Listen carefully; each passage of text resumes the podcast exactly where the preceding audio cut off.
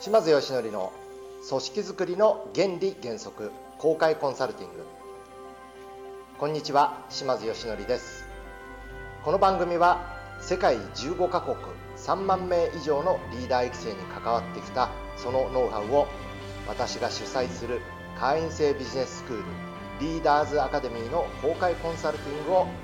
皆様にお届けしている番組です。それでは本日の番組もお楽しみください。あのご本も読ませていただいてますし、あの毎回こう講義を聞いててもあの感じてるんですけど非常に言葉の選び方がお上手でこうスッと入ってくるなと思っていて光栄ですねそんな あのそういう、えーとまあ、コピーライティングというか特にその採用の場合なんかは重要だなっていうのを今日感じたんですけどそういう言葉選びとかっていうのはどうしたら鍛えることができるんでしょうか？結論から言うとですね多分瞬間的に手に入るものではないと思うんですけどじゃあどうしたらいいかって言ったら僕がお勧めしてるのは一つはやっぱり僕の中でですね週何回かメルマガを書くということが自分のまあノルマになっていてそれをもう10年以上続けてるっていうのがこれやっぱすごく僕の中で大きいと思ってるんですよ。で大体その、えー1500かな文字以内に収めるとかいろんな基準も設けながら書いてるので。ああります。ですからあのそういう方に僕がお勧めするのはあの、まあ、メルマガを発行をしていなければですねあの例えば、えー、僕がお勧めしてるのは社員の方にメルマガを書いてみたらどうですかっていうのが一つなんですね。僕は例えば、えー、この仕事を始めてからは、まあ、不特定多数にやってますけど実は経営者をやってる頃から社員向けのメールマガジンっていうのをずっと書いてたんですよ。社員に対して今の、まあ、社長としての思いとか考え方とかをいろいろ伝えたくて。でえー、っとあの当時ブログ今日今だったらブログでもいいと思うんですけど当時はちょっとブログあったからないかちょっと忘れちゃいましたけど僕はメールマガジンっていうと語弊があるんですけどあのなんだっけななんとかレターとかいうなんかその一応名前をつけて週1回なんか送ってたんですよね。それそうやってメールマガジン発行するというのは一つですね。それともう一つはあのもしそのメールマガジン発行するとかがこうちょっとっていうんだったらブログでもいいと思うんですよね。やっぱり文章を書くっていうことを繰り返していると言葉のなんか力がつくのかなっていう感覚がありますね。僕ちなみにここってずっと2とかそんな非常に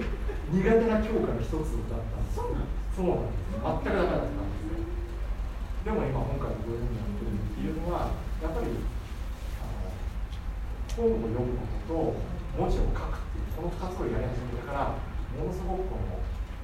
語彙力というか僕らのやりがあるのかなっていう感覚はありますね、はい、ぜひあの社員向け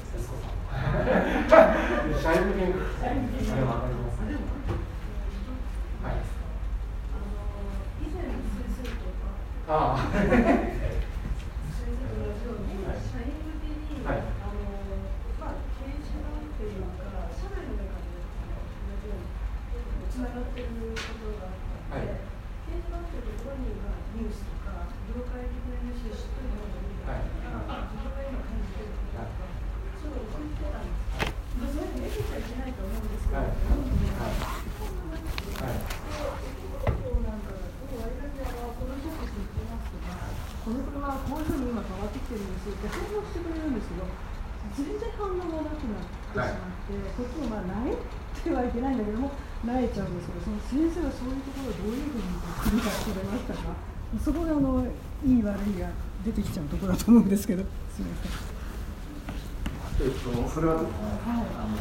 いい質問で僕はですねそこを全く期待しなかったんですもう自己満で出してたんですもう見る見ないどうでもいいです、はいとにかく発信し続けるということを僕は優先したって感じですでやっぱり出し続けてるとそのうち吉原さん今回あの食ってくれたら次勉強になりましたよとかそのうちポロポロポロポロ出てくるんで続けることが大切だと思いますはい、変な話僕が今出してるメルマガだってみんながみんな読んでないのかって分かってるわけですよ。で変な話どのぐらいの人が読んでくれてるかもあの僕なんかあまりそういうのこっちの IT 系があんま得意じゃないんではっきり言ってあまりよく分かってないんですけど極端な話僕ゼロでもいいと思って出してるんですよ、はい、読んでほしい読んでくれたらラッキーなんですけど読んでくれなかったとしても出すこと自体には自分の中で意義を感じてるのでさっき言ったように自分の語彙力を上げるとかあとはあの、えー、と何でしょうあの週何回かメルマガを出すって決めてるとやっぱりそこに向けて一生懸命インプットしようとしますからあの物事の知識の集積情報の集積が圧倒的にやっぱり良くなりますから、で書いてると僕の場合はそれが何ヶ月か経つと本のネタになるっていうこういうメリットもあるんで極端な話もう読んでくれてなくても僕は自分で書いて出すことに意義を感じてるんであんまりそこは気にしてなかったですね。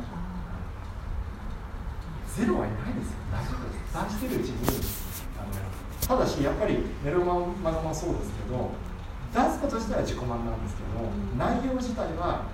どうやったら見てくれるのかっていうやっぱり意識を持って出して見たくなるようなメルマガを書いていかないと、それはやっぱり見てくれなくなっちゃうんですよね。読み手の立場に立って書くっていうんですかね。出すことは自己満でもあの内容は自己満じゃないんですよね。はい、ありがとうございました。